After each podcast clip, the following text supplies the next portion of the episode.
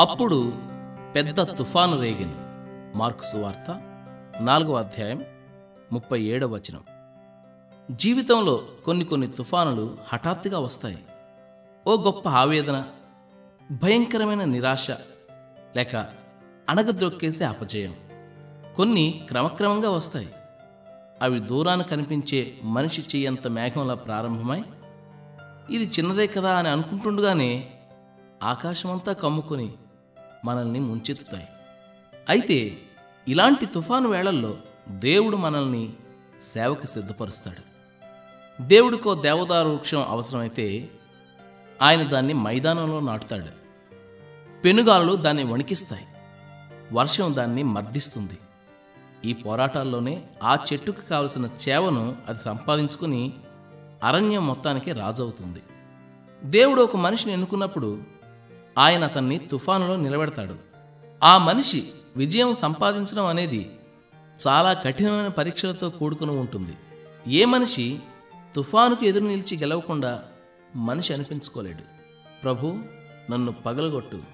తిరిగి నీ చేతులతో తయారు చేయి అని తాను చేసిన ప్రార్థన సార్థకం కాకుండా ఎవడూ పునీతుడు కాలేడు. ఒక ఫ్రెంచ్ కళాకారుడు తన అపార మేధాశక్తిని ఉపయోగించి ఒక చిత్రాన్ని గీశాడు. ఆ బొమ్మలో గొప్ప గొప్ప వేదాంతులు అమరవీరులు ప్రపంచంలో అన్ని రంగాల్లోనూ ప్రఖ్యాతిగాంచిన మహామహులంతా ఉన్నారు. అయితే ఆ చిత్రం ప్రత్యేకత ఏమిటంటే వాళ్ళు విశ్వవిఖ్యాతి చెందడానికి ముందు కష్టాల్లో ఆరితేరిన వాళ్ళు. ఆ బొమ్మల అందరికంటే ముందుగా వాగ్దానం వలన వారసత్వంగా లభించిన కణానికి చేరలేకపోయిన మోషే ఉన్నాడు. అతని ప్రక్కన తడుములాడుతూ కళ్ళు లేని హోమర్ మిల్టన్ ఉన్నాడు. వీళ్ళందరి ప్రక్కన ఉన్నతుడిగా కనిపిస్తున్న మరొక వ్యక్తి ఉన్నాడు. ఆయన ముఖంలో వీరెవ్వరి ముఖంలోనూ కనిపించని బాధ కనిపిస్తుంది. ఆ కళాఖండానికి తుఫాను అనే పేరు సరిగ్గా సరిపోతుంది. తుఫాను తర్వాతే ప్రకృతిలోని అసలు అందం బయటపడుతుంది. పర్వతానికి ఉన్న కరుకు సౌందర్యం తుఫాను సమయంలో కొట్టొచ్చినట్లు కనిపిస్తుంది. అలాగే మనుషుల్లో మహాత్ములైన వాళ్ళ జీవితాలన్నీ తుఫాను తాకిడికి రాటుదేలినవి. నీ జీవితంలో కూడా పెనుగాళ్ళు విసిరి నేను అటు ఇటు కొట్టాయి. వాటన్నిటి వలన నీవు పగిలిపోయి అలసిపోయి లోయలో మట్టి కరిచావా?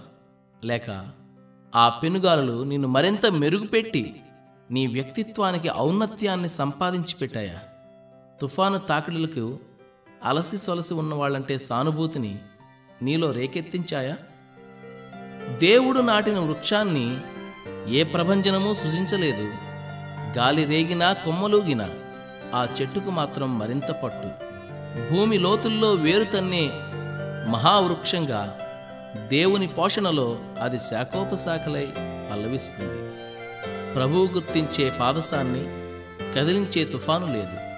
ఉరుములు మెరుపులు వడిగా కురిసిన పిడుగుల సవడి ఎంత రేగినా ఏమీ కాదు. దేవుడు నాటిన ఆ దివ్య వృక్షం నిలకడగా ఉంటుంది. నిత్యం పుష్పిస్తుంది.